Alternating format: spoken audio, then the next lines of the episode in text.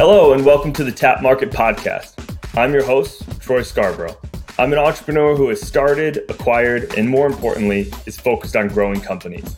In this podcast, you'll hear from entrepreneurs about how they got their start, what their company is about, what has worked for them to get to this point, and how they plan to build their brands. Expect to find actionable tactics that you can use to grow your business and get motivated to get through the grind into a meaningful entrepreneurial outcome that will change your life. I'm thrilled to have you here. Be sure to follow us on YouTube and Instagram at Tap Market, and let me know if you've been listening to the podcast. I love connecting and hearing from you. All right, let's get to it. Hey everybody, it's Troy from the Tap Market Podcast. Today we've got Vince Radish on from Native Source. Vince, very good to have you on here. Vince and I got together at CapCon recently, working on our businesses. Vince, tell everybody what your business is and how you got it started. Hey, so as you said, I'm Vince Radish. In case anybody's wondering kind of why it's dark in the background and it's light over there, I'm over in South Korea, so I have a little bit of a, a little bit of a, of a time difference. But as far as my company goes, I've recently started my brand, Native Source. We've been in operation for about eight months now, and right now I have one product that I, I've broken up into two different S K Us, two different size variants, a thirty capsule, sixty capsule version of an all-natural joint supplement. The main thing about it, the thing that I'm trying to bring forward with the brand brand itself is young urban working professionals that are pursuing their goals and their dreams, and they're living in the city. And you know, I live in the city too. I live in Seoul, South Korea, which is great. However, it is very easy to feel disconnected from nature because you're just surrounded by the concrete and the buildings and all the other things. That does create a, a little bit of a mental toll on you. It does have a tendency to create some stress and some anxiety. And so my goal with my brand is taking people that are in that urban environment and finding ways to build productive habits, to give them all natural supplements, and also to help develop their diet and different stuff like that. And the messaging is, of course, comes through mostly with the branding, and then the sales of the supplement are what support the rest of the business and the message and all that other stuff. What got me started on this particular path with an emphasis on the joint support supplements and all natural ingredients is that, you know, talk about being isolated, talking about being isolated and being in the city and all that other stuff. One of the other big things that all of us in the human race had to endure for the last couple years of being isolated from each other was a lot of these different restrictions that came through as it relates to COVID. And I know there's a lot of different people that have different opinions on whether it was handled well or not handled well. But one thing most of us had to do was get vaccinated. And a lot of us that got vaccinated, including me, one of the things that I was doing to sort of cope with sort of the isolation and the lack of freedom that I was experiencing at that time was I was powerlifting. I took my frustration out on the weights, and I would just go in there and I was putting them on. I was getting my deadlifts and my squats and all that other stuff. And I was just getting my lifts as high as they had ever been because that was the only place I could channel my energy. And, you know, it's a common experience for a lot of people. Get your vaccine done and your body just starts aching. Like your knees are aching, your hips are aching, you're tired, you're lethargic. And you think it's going to last a couple days. And it, it lasted for months for me. It was really unpleasant. It was unpleasant in general. It was unpleasant just walking up the stairs. But it was particularly unpleasant because the one place that I was trying to channel my energy into, which was increasing my lifts, really started suffering. And so to overcome this, I'm like, I'm not the type of person that just accepts a setback. And I just, you know, I'm like, oh, I'm just going to quit the gym. I'm just not going to, you know, I'm, I'm, you know, I'm done. I am always looking for how can I overcome an obstacle? How can I keep moving forward? And so what I did was I started researching different ingredients that are used in traditional medicines that help combat different kinds of joint discomfort. Some of them are for cartilage retention, like the Boswellia. You got turmeric in there for reducing inflammation, and tamarind was a good ingredient for promoting overall blood circulation. And then actually recently, the new version I've integrated includes fenugreek, which is another all-natural ingredient, but it helps with the absorption of the other ingredients. So you'd actually should get a lot of the effects, you know, maybe like a day or two sooner than you would normally. Once I started combining these things, I did notice my joints were starting to feel a lot better. And starting a company, a supplement company, something I've been wanting to do for four or five years. And I kept on thinking, like, what would be a product I'd want to do? And I kind of come back and visit this idea of, like, I want to start a company. I want to start a supplement company that has these values that I believe in. And at some point when I revisited this idea, I go, you know what, this joint supplement, th- th- this combination of ingredients I've been taking, this is where I want to start. And so I went ahead and just started going through it and putting it together. You know, in terms of strong points, I'm going to be honest. I have a podcast. I'm on YouTube. I'm on Instagram. I'm on Facebook. I'm on all the platforms, and we're, we're constantly doing pushes.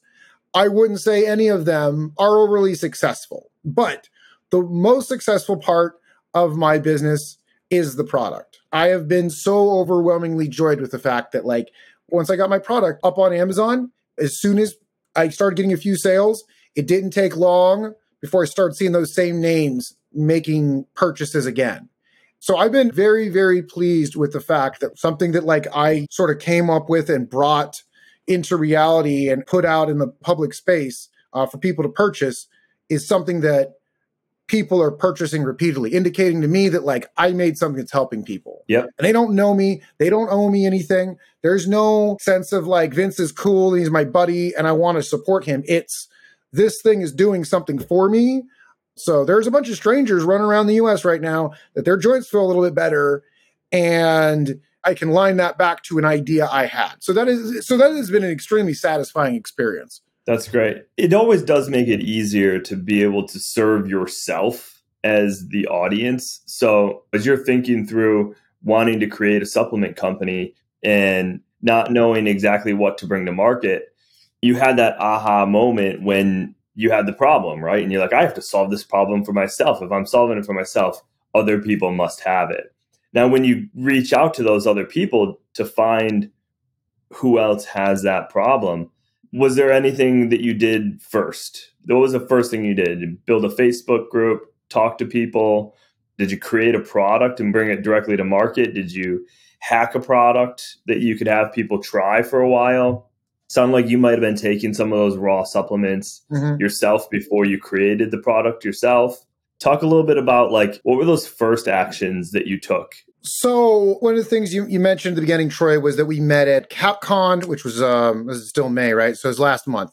I attended another entrepreneur conference back in twenty eighteen.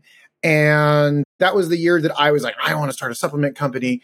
And a lot of analysis paralysis, theorizing, and coming up with ideas. And that's the reason that it took me so long, was I just kept on getting in my own head about ideas and trying to tweak it and trying to do everything, like theorizing about everything. And at a certain point, I'm like, like I'm never executing. Like I'm going, this is just going on forever and I'm not executing. And then some other life priority would come up. And so that would delay it. And then I'd come back to it and then I'd delay. So it was like this constant thing. And so last year, you know, I was messing around a little bit and, you know, with a few investments, and I did okay. But then I was like, this isn't going to make me rich. I should take some of this money and I should start my company. And so what I decided to do is, rather than trying to just over-engineer a bunch of stuff and go through this big, long process of, re- and I'm not saying don't do it. I'm just saying, in my case, I had seen the folly for myself and my personality of doing that, of trying to overthink it. And I just decided this time, rather than going through talking to people and interviews and all this other stuff, I'm going to just make this product that I like. And I did a, an abbreviated set of developments on the labeling and the concept for the branding and, and this other stuff. And I put my order in for my, my inventory. And I just decided I'm going to move forward on this. And kind of a little funny thing about it is, I originally put in for a thousand units. When they finally were made, the Amazon warehouse Uh, had to get broken up into two different shipments. They lost five hundred units of the shipment. They ended up reimbursing me, but I originally ordered one thousand and it ended up being about five hundred units. And to be honest, I'm actually very glad that that happened, because the particular thing I did of, like, I'm just going to rush and I'm going to get this to market. I would say that anybody that's considering their first run on a new inventory order, I would recommend doing five hundred units. I thought that that was ideal, because that gives you enough space to kind of work through some of the stuff and get some sales and, and all that initial stuff. But it also is a small enough number to where you can kind of learn some of your lessons and iterate. Because as soon as the rubber hits the road, you're going to just notice little things like, oh, that label, I want to change this, or this other thing, or maybe, hopefully not, but you get some negative feedback. That can happen. And you realize, oh, that's something, let me go ahead and contact the manufacturer. And that was an easy fix. And so by having enough to kind of run off of, but not so much that you're like, you have months of inventory that have issues that you want to fix. Having that smaller number actually is very helpful for you sort of iterating, especially on a first run. Yeah, not only iterating, but in Amazon, they've changed their storage fees, their long-term storage fees. Mm-hmm. And those can start to rack up pretty quickly on people. If your sales rate isn't very high yet because you don't have a ton of traction, you might be paying all of your profits, if not more, in long-term storage fees if you have too many. Now, a lot of that can also depend on the size of your product. Your product's pretty small. It's a little jug. So it's not taking up a ton of space there. But if for some reason you have a big product, like let's say like Flydad backpack here at Amazon, your storage fees are going to be that much higher, right? So just keep that in mind also with your M O Qs. You may want to get them sent to you if you can. You're in Korea. That's a little harder. But you may want to get them sent to you and then portion them in as well. That's a great point. And actually what I did on my, so I'm currently on my second inventory order. So the first one, which is this guy, this is the first one I had. I have the physical bottles, but they're in my office, like, and I don't have them with me right now. But I got a new version with a lot sleeker design, different brand name, a, a bunch of other stuff. The first product was good, but this one is, is a much cleaner looking product, and it has a couple extra ingredients, and it is a better product. Well, for sure, it is a much better product, but it is, the first one was still good. So th- I'm going to go back on what I said a minute ago, just a little bit. I started seeing sales pick up, and I started getting worried that I was going to go out of inventory. So I started kind of scrambling because I knew I was going to be doing a second order pretty soon. And I started looking for manufacturers that could give me a new inventory run. And the estimates they were giving me for the timeline, I started being concerned that if I had a sudden uptick in sales, that I was going to run out of inventory before I could get the new inventory run in. So I actually went out and looked for someone that, like a, a manufacturer that could produce the stuff a lot faster than their competitors. And initially the reason I didn't go to them was because when my V A went out and talked to some of these manufacturers, they said that they could produce the stuff in six weeks. And everybody else was saying twelve weeks. And I was very skeptical that that was possible. I was like, they're saying six weeks. That sounds kind of like B S to me. But I started having sales increasing, and I decided this is a risk I'm going to have to take. So maybe they're full of it, but I'm going to go ahead and move for it. And then I, I started talking to their account representative. I started doing some research on their factory, and I, I just saw that it was just because they were they were a bigger operation. They were a huge step up from the manufacturer I was using, and that's the reason they they could get it done faster. But because they're a higher level manufacturer, they had a much higher minimum. The minimums I had for my first manufacturer, I believe, was two hundred eighty-eight units. That was the minimum. This one, it was five thousand. So I had to say, okay, am I going to go with this one? What's the priority? How am I going to make this happen? And it was the, the inventory order. I don't know if this is kind of a weird thing to discuss, but the in order for me to get five thousand units, I needed to be able to put up twenty grand. And so I had to kind of figure out, where am I going to get twenty grand from? And I had little bits here and there and all over the place. But I was freaking out because I'm like, well, how the hell am I going to get that much money in four weeks? Basically was what it came down to. Was it wasn't just the amount of money. It was how quick I needed to get it. And I'm like, how am I going to get that much money that fast? I talked to the guy in the morning and he tells me this thing. And I'm like, I'm like, okay, what the fuck can I do about this? And, you know, I kind of put in a couple loan, uh, you know, submissions. I checked, you know, how, how is this account doing? When can I get this over here? And I put the money together for the final payment. So, but it was like one of those things of like, if I can't figure out how to get all this money, my inventory might get trapped somewhere. But because I ha- ended up with five thousand units of inventory, I'm obviously not going to be able to send that all to Amazon at once as a new seller. So I basically just worked it out with the manufacturer. They basically arranged it so that I could store most of them on a pallet, and it's like a twenty dollars a month fee on this pallet, which is, you know, a great deal. They'll manufacture it, they'll store it, and they'll send it straight into Amazon for you when you need to. If you're like, hey, I need five hundred units sent into Amazon, they're like, okay. Yep. It's exactly that easy. It's exactly as easy as you described it. It's a bunch of boxes. It's two different variants. And I go, and I got the guy's WhatsApp. I'll be like, hey, man, I need you to send two boxes of the sixties and one box of the thirties. And then my V A is going to send you the, the mailing labels. Can I pivot on you on the V A? Because I this is something that is extremely on topic for us at our company. We're we're literally onboarding some V As right now in content creation. Mm-hmm. What are you using your virtual assistants for right now? I could go on for hours on that subject. We don't, unfortunately, we don't have hours. So I hired him on Upwork. I figured out what I consider to be a pretty good vetting process on whether these people are serious about applying for something. So basically I say, hey, give me like two examples of a time that you either encountered a problem or had to introduce a new initiative to previous work you had. So it wasn't just, hey, say this and how, you know, just, you know, bullet points of your experience, because that's what everybody does and they cut and paste it. Mine is like, basically it's a writing assignment. And if people are serious about taking your position, they will fill it out. They will give you a couple paragraphs and it'll give you an idea of what they're capable of doing and that they're, they got to, you know, they're able to do some problem solving and think on their feet. But then also it proves that they actually gave a crap enough to read the thing and, and sit down and type, and they're not just cutting and pasting. Because I don't need somebody that has every single certification in the world. I don't need somebody that's like, says they're the bestest thing since sliced bread, and maybe they are. I want someone that takes instructions from me and can work with me and can work on their own. Your skill set doesn't even have to perfectly align with the thing I'm doing. As long as it's in the ballpark, I will work with you and I will coach you and I will train you. Even if I don't know how to do it, I'll figure it out. We'll work on it together. Is your V A in the States or are they overseas? No. So as I'm in South Korea, I... everybody I hired is in the Philippines. They speak great English. They have a similar work culture to the U S and they're in my time zone. There's a one hour difference between Korea and the Philippines. So synergistically, it's great for me personally, just being here in Asia. We're working with a few in the Philippines as well. They are great English speakers. Here's one thing that I find amazing.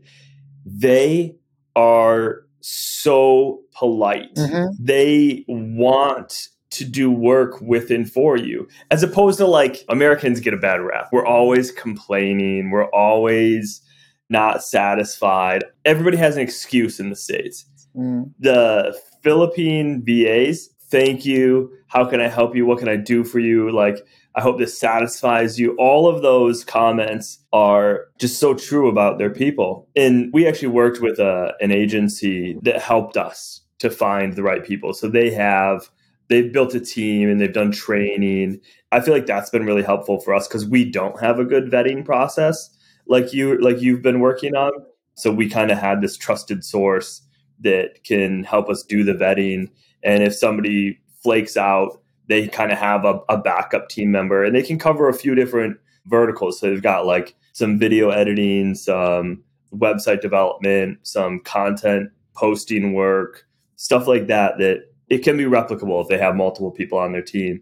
And so I'm with you. I think it's great. We're talking about paying in the like eleven dollars to twenty-five dollars range, depending on what service it is that we're technically doing. You know, if it's kind of data entry type work, you know, it's down in that eleven dollars range, which is actually paying an above market wage in the Philippines. Their cost of living to income is just different than it is in the States. And so it works for us. And I think everybody needs to loosen up the reins a little bit and find ways to do this so that you can work on higher value tasks. It's necessary to get to the next level. Right. So we talked about this a little bit before the um, podcast got started. One of the things that I do, you know, as part of my background, my experience is as an Army officer. And one of the things that they really stress is the ability to delegate things out.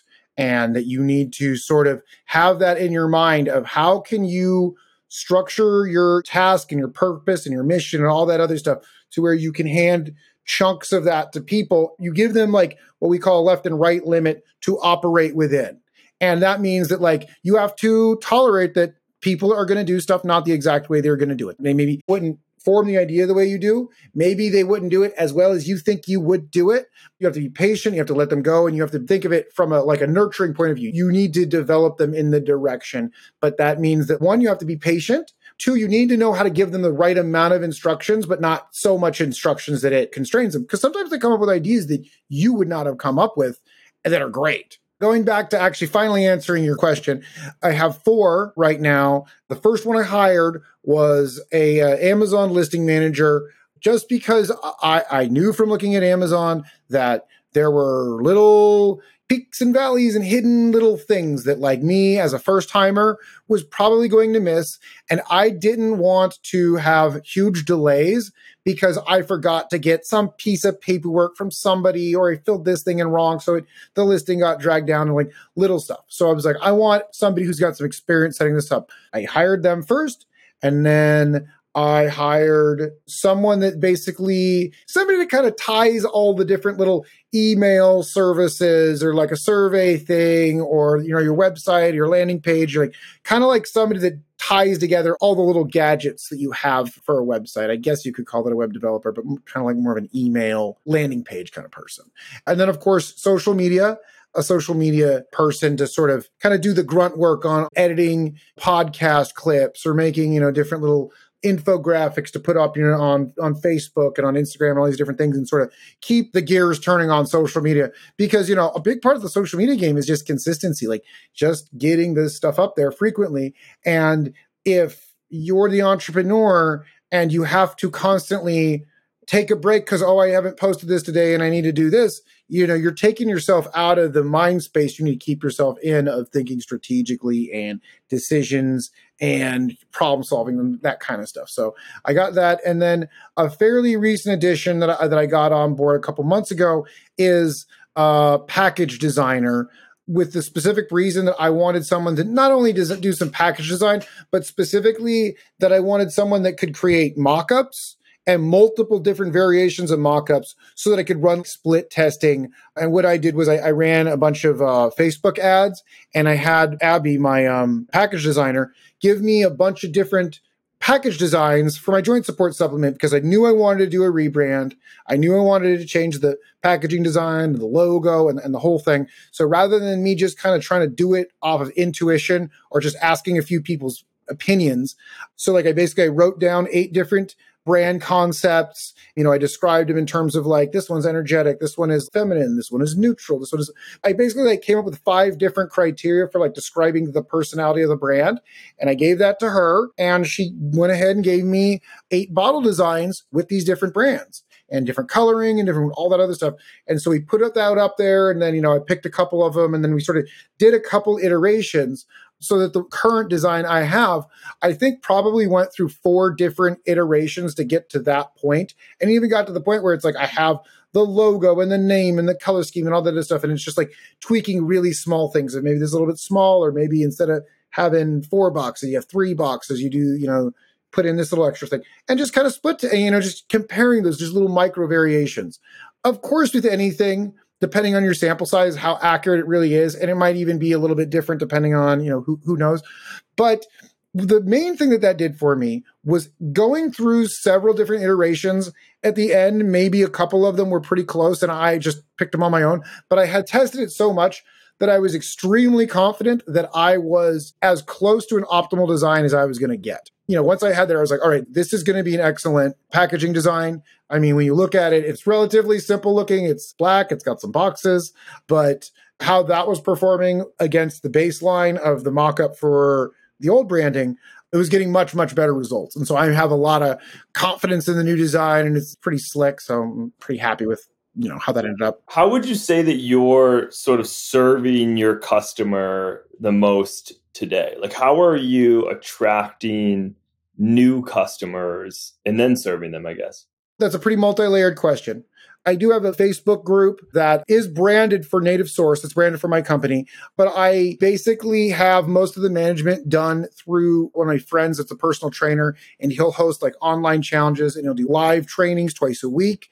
And that gets sort of the community development and the serving the, you know, the real core hardcore audience fans. And most of that I did collect through different Facebook ads and challenges and, you know, sort of that, that core group. In terms of acquiring new customers, mostly right now, what I'm focusing on is optimizing Amazon P P C. And I did actually recently hire a P P C agency called Quartile. They focus on different kinds of P P C ads. They do Amazon, I believe they do Google, and they do, but that's like their bread and butter is optimizing for different kind of P P C ad type platforms. Yeah, and Quartile is like A I. There's another one called Autron.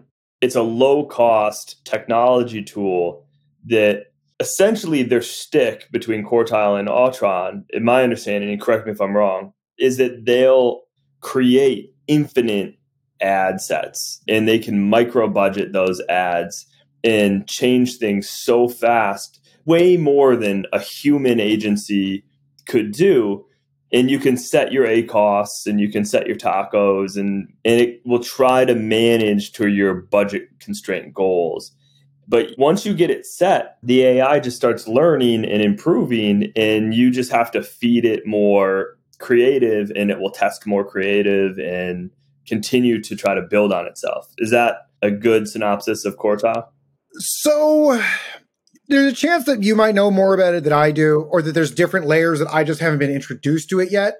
So far, what I've been doing is, yes, it is it is an A I-adjusted system. It's my understanding that at least the one that I'm using at this time, it adjusts on an hour-by-hour basis. But I think that that's because there's still a large component that's being managed by the account manager during the initial phases. She's going in and kind of just overseeing it to make sure that it's not just going off the rails. And, you know, I have weekly meetings with her and we're kind of going through and adjusting that. That's kind of the part of it I'm at. I don't want to contradict you because I, I my my um, level of understanding of it is is kind of like I've only been using them for a few weeks now. I think it's a great tool. You know, we had Jason on from Element twenty-six a while back, and he's running, I think now, an eight-figure business. And mm-hmm. he still runs Autron. Mm. He still manages his own P P C through the A I tool just because it works for him. I think you can take that tool very far, especially because the key piece is, is that you've also solved for the other pieces of managing Amazon, like your Amazon listings, your A+ content, some of the back-end stuff, Amazon, which Quartile doesn't really do. Maybe they have that as an additional fee or service, but you can't just run P P C and not optimize your listing. And so what you've done is you've solved for that listing optimization, mm-hmm. and then you put some juice behind it to make it work. That's smart. Right. And, you know, I mean, whether you like it or not, it's twenty twenty-three. You know, it's a fast-moving marketplace. You do need to have some technology that you're leveraging because other people are using it. You're, you know, I don't want to start talking about competitors and other stuff because we're supposed to be customer focused, but they're using a lot of tools too. And it's just a part of the marketplace. To go further into that, that's just the piece that gets your product in front of somebody and potentially gets you a first sale. Obviously, that's only going to get you that far. So in my case, you know, having a consumable, what I'm really looking for is repeat purchases. And that's one of the things that I, you know, am confident in is between the fact that like I've done, you know, all the testing and all the different stuff on the packaging design, in addition to the fact that like I'm getting really good feedback from people that say that the product works really well for them and it's helping them. And I'm getting repeat sales. And so that's really the goal there, is to get that initial sale from P P C and then hopefully have them as a repeat customer. But also additionally, one of the other things I've really pulled out from CapCon was some of the things you can do to increase the back-end customer experience. So, you know, I haven't released it yet, but what we're working on right now is a, is a, you know, a nice slick little carton design for the bottles to go into and a little sticker that has a slogan. And I'm still kind of proofreading or proofing through some concepts for that. But it, it's it's going to be something to the effect of harness the uh, the healing power of nature or something like that. Something that like is a little bit of a call to action, but that like holds in some of the, the brand values, but then also an insert that goes with that. So it's like you'd have the carton, the bottle, the sticker, and then the insert. And the insert would basically say like kind of like, you know, our little mission statement about what we're about. And then say, you know, as a gift, we're giving you this sticker. Please put it on something that helps remind you to stay active and connected with nature. And if you take a picture of it and tag us on Instagram, we'll donate ten dollars to urban beautification charity. And I'm still looking for the exact charity I want to go with, but something to that effect. And that way, it incentivizes them actually having the sticker and having that thing that reminds you of your brand and how it makes them feel and what it makes them do. But then also, if they do that, they get to have sort of the altruistic effort of their action led to a donation being made to something that, you know, hopefully they support. And then I also have them connecting with me on Instagram. So I'll have somebody that has like a higher buy-in on the brand. I'll have their direct contact information so that I can, you know, ask them about the product and potentially encourage them to leave a review.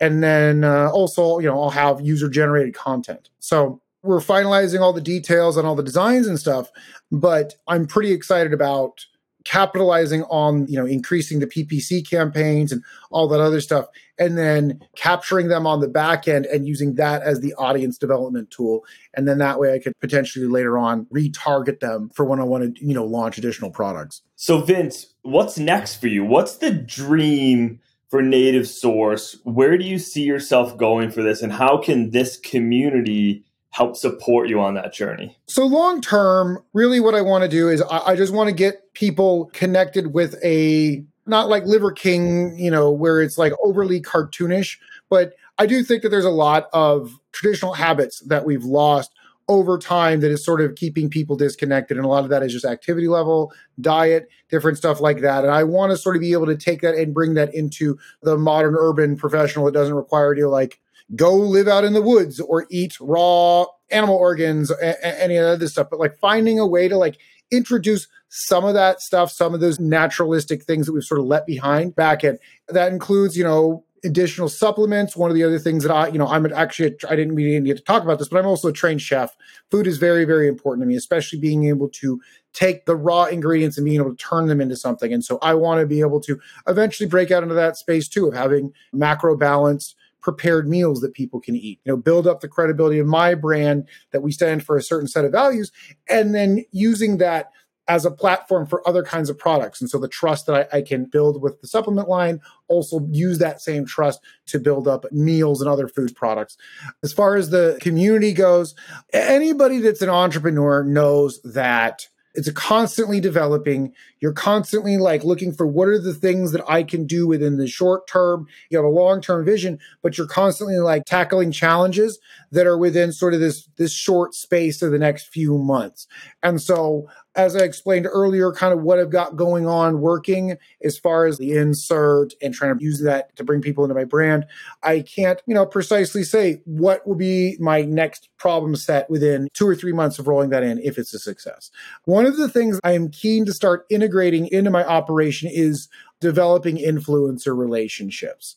Part of the reason that I'm not doing that very much now is simply for the fact that I just recently released the new inventory with the new branding, and I want to make sure I dial that in and I have those processes set up well and that I'm staying on top of capitalizing the P P C stuff.